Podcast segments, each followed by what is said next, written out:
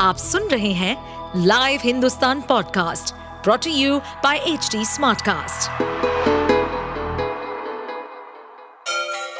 Ganga किनारे बसे राज्य उत्तर प्रदेश की खबरें पॉडकास्ट में आपका स्वागत है इस पॉडकास्ट में हम सुनेंगे छोटे शहर इटावा से लेकर राजधानी लखनऊ, चमड़े के शहर कानपुर और राम की नगरी अयोध्या जैसे सभी शहरों से जुड़ी राजनीति, विकास, मनोरंजन दल बदल फरेब और अपराध जगत की सभी खबरें भारत माता की। भारत माता की। जैसे जैसे लोकसभा चुनाव नज़दीक आ रहे हैं, वैसे ही यूपी की सियासत में भी हर दिन बदलाव होते नज़र आ रहे हैं। नए तेवर के साथ यूपी में अपना संगठनात्मक विस्तार करने में जुटी कांग्रेस अपने नेता। राहुल गांधी के अमेठी और प्रियंका गांधी के रायबरेली से लोकसभा चुनाव में उतरने की संभावना से खासी उत्साहित नज़र आ रही है। पार्टी को इन दोनों संसदीय क्षेत्रों से सियासी ताकत मिलने की उम्मीद है।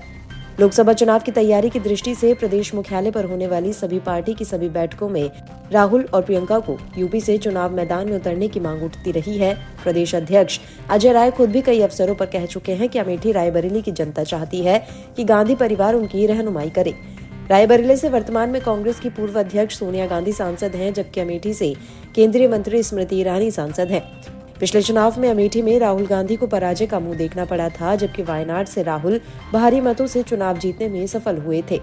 इससे पहले 2014 के लोकसभा चुनाव में उन्होंने अमेठी में स्मृति ईरानी को पराजित किया था।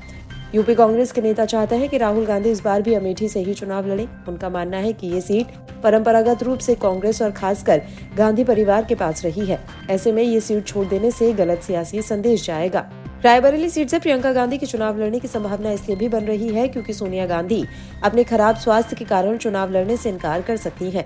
पिछले लोकसभा चुनाव के समय में भी चुनाव प्रचार की ज़िम्मेदारी प्रियंका गांधी ने ही संभाली थी।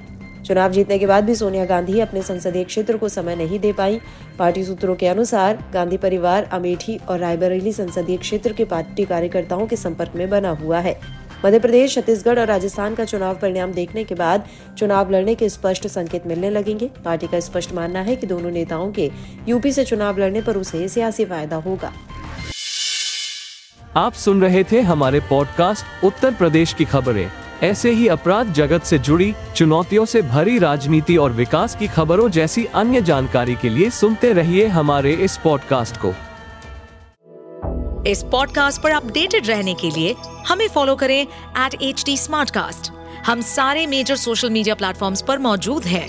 और ऐसे पॉडकास्ट सुनने के लिए log on to W W W dot H D Smartcast dot com